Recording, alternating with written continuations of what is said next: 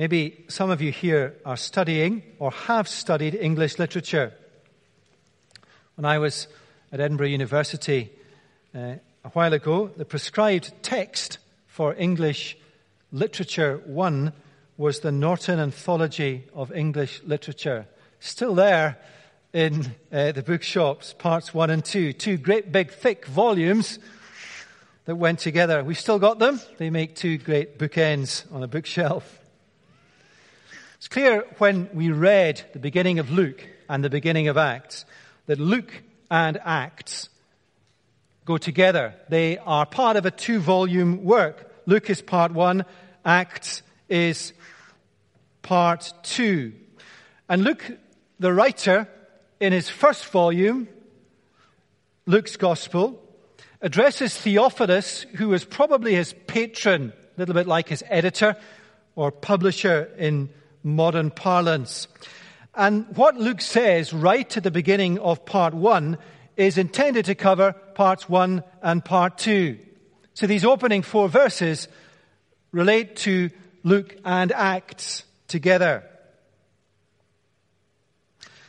And what I'd like to do is spend a bit of time on these four verses at the beginning of the two volume work and then turn to the introduction to the second volume, Acts. So turn with me to page 855, Luke chapter 1, verses 1 to 4. Now, Luke's logic in these verses is as follows. Verse 1, he says, Other people have written accounts like the one I've written. Verse 2, he says, These accounts are based on eyewitness testimony. Verse 3, I've written 1 2. Verse 4, that you might have certainty. That's his logic. Now, when did Luke, the author, write? Well, the date of his two volume work, Luke and Acts, and he wrote them together.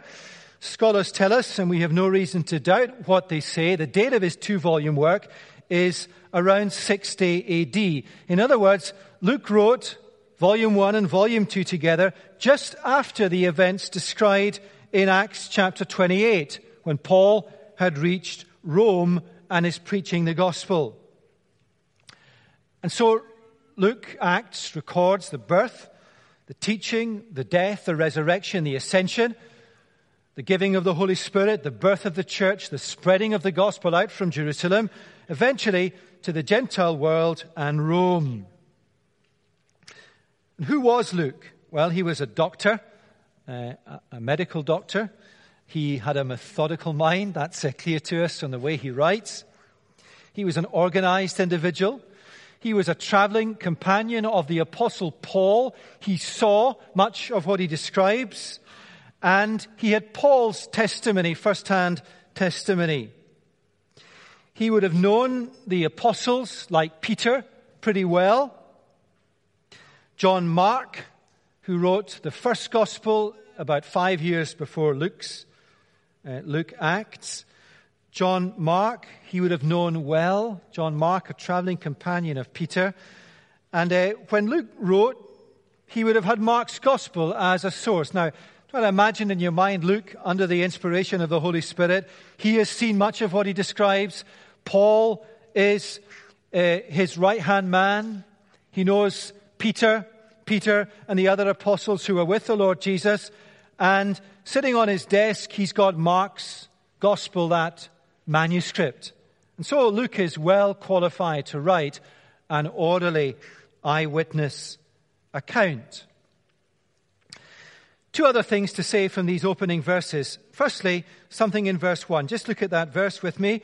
Luke writes, Insomuch as many have undertaken to compile a narrative of the things that have. Now, when you write a history book, you would expect him to say, I've compiled a narrative of the things that have happened. He doesn't say that, though. He says the things that have been accomplished. Literally, he says, I've written a narrative account of the things that have been fulfilled among us. In other words, he is saying that what I've given you is factual history, based on eyewitness testimony from those who saw. But what I'm describing are events that are in themselves the fulfillment or the accomplishment of a plan. That's his point. And uh, behind what we read in Luke and Acts, there is the outworking of the plan of God for the salvation of humanity. Let me just uh, leak out the key application from this morning's talk at the start. The key application is simply will you come on board with God's plan that is being worked out in history? And that plan is the gospel going to the ends of the earth, which includes this city where we live.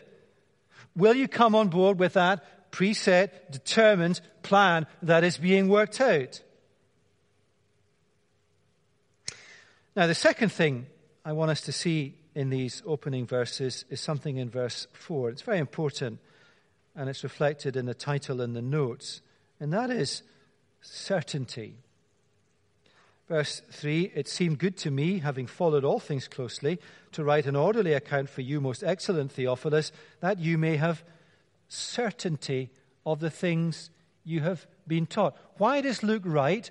He writes in his own words that you may have certainty. Theophilus, his patron, is a Christian. Luke is primarily writing to Christians, not simply to Christians. It is relevant, of course, to people who are not convinced Christians. But Luke is primarily writing to Christians that they will have what? Certainty about the things they have been taught. So when we study Luke or Acts, and we study volume 2, what the Lord will do in our hearts and minds by His Spirit is give us certainty about what we believe, about what we have been taught. When you're feeling weary, there are a whole range of energy drinks on the market to get you going. Lucozade, a bit old fashioned but still sells well. Isotonic, or Red Bull, all with varying degrees of strength. The very best energy drink, um, as far as I'm concerned, is Irn-Bru. For those of you who um, have come from overseas, Irn-Bru is made from iron. As the advert says, pure girders. That's iron. And uh, whatever you think of Irn-Bru, because of the stuff in it, if you drink it, you will certainly be energized. And uh, Acts and Luke is a little bit like isotonic or Lucozade or Red Bull or the Irn-Bru of the New Testament. It is to give us certainty and encouragement. Certainty, for example, that our faith as Christians is not based on theory or ideas, but facts. Our faith is rooted in space and time history, the death and resurrection of Jesus. That is a wonderful encouragement to us in relation to certainty and in our evangelism, in telling people the gospel. We are asking them to respond to facts. Certainty, too, as to exactly what the gospel is. Notice what Luke says he says, I have written to you, Theophilus, that you may have certainty as to what you have been taught. Certainty as to what the gospel is.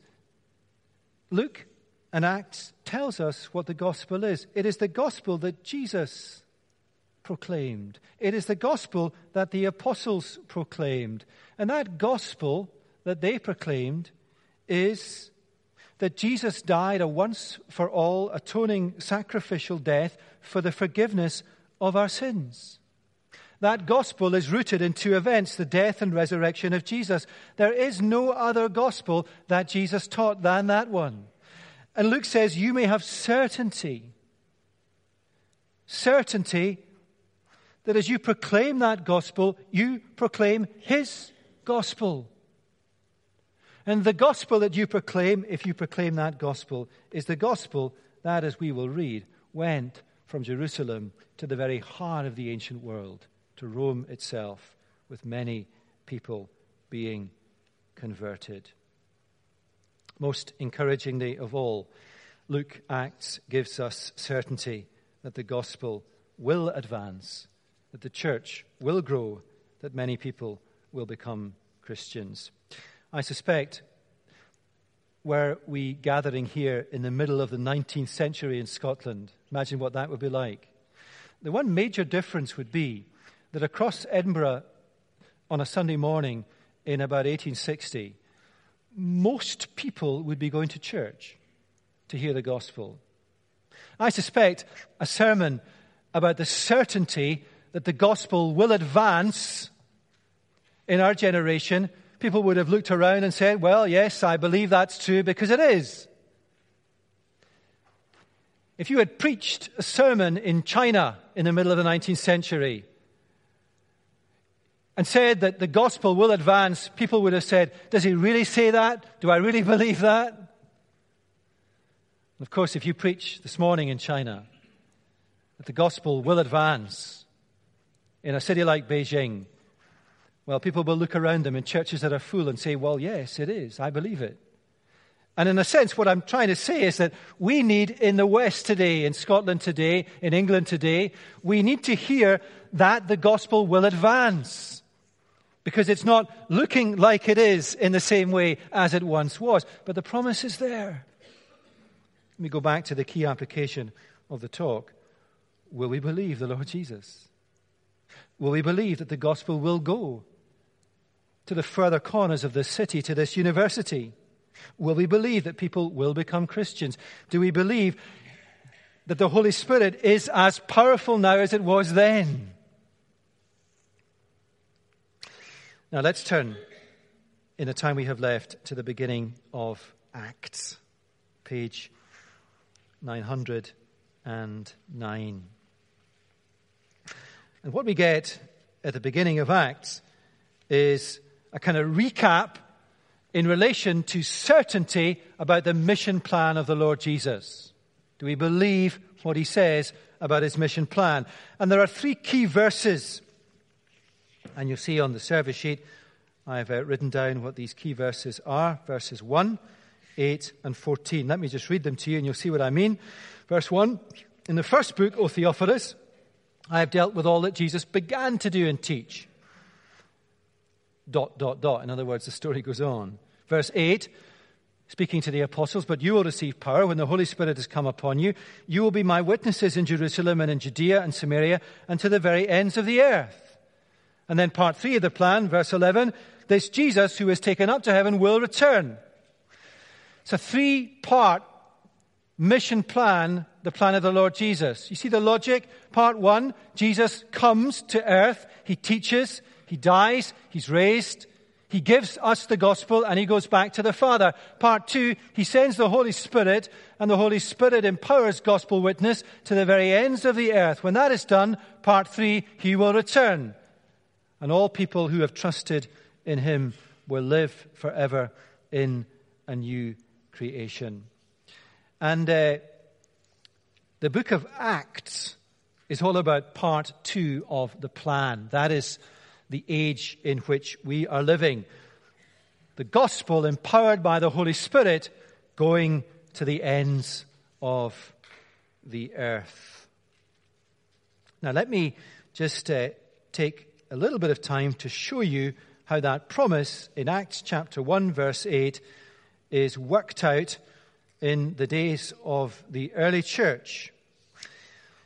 Let me read the key verse again. You will receive power when the Holy Spirit has come upon you, and you will be my witnesses in Jerusalem and in all Judea and Samaria and to the ends of the earth. That's what the Lord Jesus said to the apostles right at the start.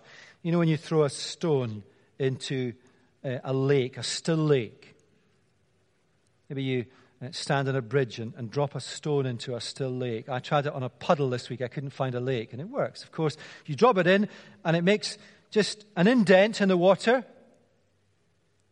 and it disappears to the bottom. But then you get ripple effects, rings, rings moving out across the water. And that's how Luke writes about the growth of the gospel in Acts. what we see is the gospel comes to Jerusalem. That's like the, the stone dropping in the water.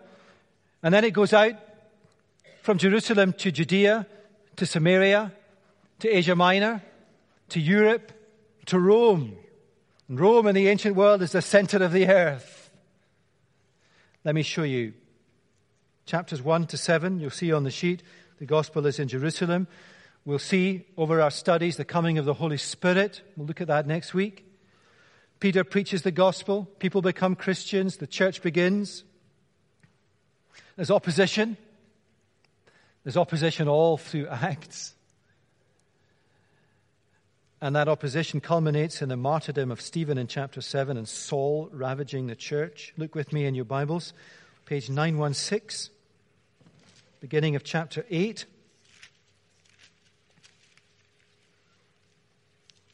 Gospel still in Jerusalem. Chapter 8, verse 1 And Saul approved of Stephen's execution, and there arose on that day a great persecution against the church, and they were all scattered throughout the regions of Judea and Samaria, except the apostles. It looks like bad news. The church is scattered. Where are they scattered? In Judea and Samaria. Remember the Lord's promise? You will be my witnesses in Jerusalem, in Judea, in Samaria. Verse 3, chapter 8, Paul, Saul rather, was ravaging the church and entering house after house. He dragged off men and women and committed them to prison. That is going on in Jerusalem. And verse 4, in Samaria and Judea, those who were scattered went about preaching the word. Philip went down to the city of Samaria and proclaimed to them the Christ. So the gospel is opposed and the gospel is proclaimed. The gospel, people attempt to halt it, and yet it goes forward. The spread of the gospel. And yet, the Lord's mission plan, opposition, is the very catalyst that moves the gospel forward and causes it to spread out from Jerusalem into the surrounding regions. See how the Lord's promise is fulfilled. The next major movement, just turn forward. Two more page flicks for you, that's all. Chapter 13, page 921. Again, the opposition is intense. That's the pattern. The Apostle James is martyred, Peter is imprisoned and released. The key opponent to the gospel and its spread, King Herod, the end of chapter 12, we read of the death of Herod, the consequences of the removal of Herod, verse 24. But the word of God, in other words, the gospel, increased and multiplied. It's these rings going out, these ripples. And from chapter 13 onwards, the gospel spreads out from Judea and Samaria to Asia Minor to Europe, chapter 16. And eventually the gospel reaches Rome, the center of the ancient Gentile world. Last reference, the very end of the book of Acts, chapter 28, verses 30 and 31. Paul lived there, that is in Rome, two whole years at his own expense, and welcomed all who came to him, proclaiming the kingdom of God and teaching about the Lord Jesus Christ with all boldness and without hindrance. What a wonderful end to the book of Acts. Think of the promise at the beginning. You will be my witnesses. You will receive power and the gospel will be proclaimed from Jerusalem to Judea to Samaria and to the very ends of the earth. You can almost hear the apostle Peter and the others saying, you mean even Rome? Surely not. In that Gentile citadel of the ancient world. And by the end of Acts, the gospel has reached Rome. It's been a pretty turbulent track, though. Internal, external opposition, economic hardship, hypocrisy, church disunity, persecution, shipwrecks, snake bites, and so on. But the gospel has reached Rome. Not by chance, not by uh, the random orchestration of events, but because the purposes of God for the salvation of the world is being fulfilled. Remember that word in Acts, uh, in Luke chapter 1, verse 1. And so the gospel has reached Rome by Acts chapter 28. But of course, the story does not end there. It goes on until the Lord Jesus returns. It is carried on from that day. It carries on today. It will carry on until the day he returns and his mission plan is complete. One day in history, the gospel came to the United Kingdom, to the islands in which we live. In Scotland, apparently, it was St. Columba. Apparently, his footprints are still there. In Kintyre, maybe that's where he landed. Who knows? But one day, somebody came with the gospel in fulfillment of the Lord Jesus' words in Acts chapter 1, verse 8, 2,000 years ago. One day, the gospel came to this city. There was a day it came. One day, the gospel came to this university in this city. The mission plan of the Lord Jesus going forward, and going forward today like these ripples, circles. Let me end with three practical applications. Firstly, to us as a church. The Lord has many people in this city he wants to bring into his kingdom. That was the strapline we used in our launch literature for Chalmers Church. The Lord has many people in this city he wants to bring into his kingdom. That is not wishful thinking on our part. That is a statement of fact. If you survey backwards the last 20 years in the city, the Lord had many people in this city he wanted and he brought into his kingdom. The Lord has many people in this city he wants to bring into his kingdom. That is a statement of fact.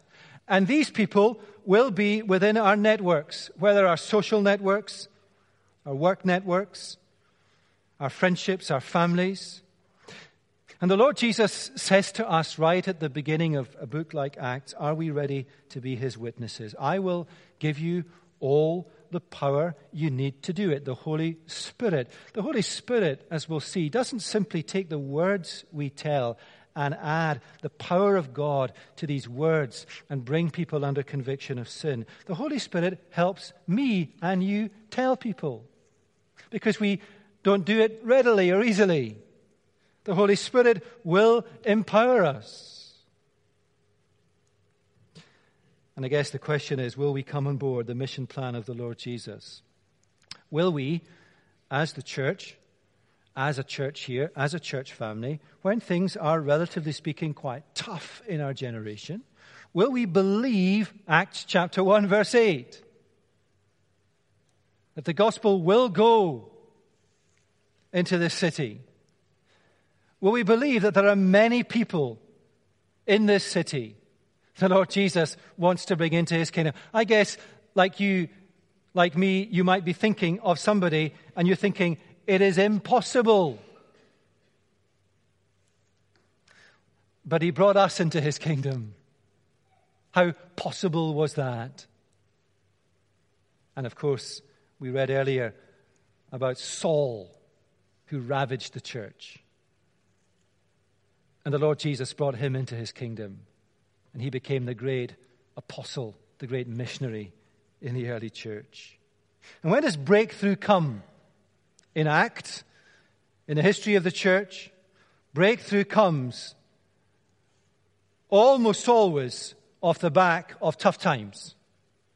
Opposition tends to be the catalyst for advance and progress. How encouraging is that? So when the church is, in a sense, up against it in a generation, history will probably record that that was the catalyst for progress of the gospel.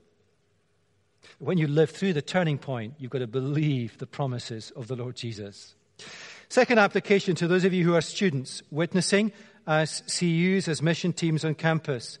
Think of your mission on campus like this as coming on board with the plan of the Lord Jesus. Yes, you need strategies and plans and events, but primarily the Lord Jesus has a plan to bring the gospel to the campuses in this city. And he wants you simply to be willing witnesses to that end. To go and tell the simple gospel, the gospel of the Lord Jesus, not any other gospel, the gospel that he taught, he proclaimed, he has given us, and the Holy Spirit will enable you to be his witnesses. The Holy Spirit will take what you say and root that in people's lives, and bring them to conviction, and they will turn to Jesus for salvation. The Lord has many people in the universities in this city he wants to bring into his kingdom. That is a statement of fact. And third, to each of us as individuals, daunted at the prospect of evangelism, daunted at the prospect of being a witness. What does the Lord Jesus give you and me to be his witness? Does he give us the Bible? Yes. He gives us the gospel to share? Yes. He gives us wonderful resources like Uncover to tell the gospel to our friends. He gives us books and experienced evangelist to train us, to help us, to encourage us. Yes, He gives us all of that, but He gives us something far, far greater and far, far more powerful than all of that. He gives us Himself in the person of the Holy Spirit. And that is a mighty, mighty, powerful resource, helping us, enabling us to be His witnesses. God has many people in the city he wants to bring into his kingdom. And our job in difficult times is to take a promise like Acts chapter 1, verse 8, and believe it with all of our hearts. We will find, I hope you and I find as we study the book of Acts, to be a wonderful, wonderful encouragement to our souls. It's like isotonic or Red Bull or Lucozade or even Irn-Bru the Lord Jesus will wonderfully encourage us and, God willing, empower us to believe what He says and be His witnesses and see many people come into His kingdom through our church life and through our CUs and through our individual witnesses. Let's pray to that end. Lord Jesus, we pray that you would encourage us as Christians as we study the book of Acts over the coming year. Lord, we pray that we would be willing to be your witnesses. We pray that we would take the opportunities afforded to us to share that life changing good news of the Lord Jesus Christ. We pray, Lord, that we would simply come on board with your plan, believe your promises, and we pray, Lord, that as folks come into our church family, maybe folks are here this morning who are not yet convinced Christians. We pray that they would be persuaded, persuaded that Christian faith is a faith grounded in facts and evidence and the death and resurrection of the Lord Jesus Christ. Help people to trust. Thank you for your Holy Spirit, that power to enable us to be witnesses and that power with the very words that we say, taking these words and planting them deep within people's hearts, bringing them to conviction and a faith in the Lord Jesus Christ. Lord, help us to trust your promises and live in light of them, for we ask in Jesus' name and for his sake. Amen.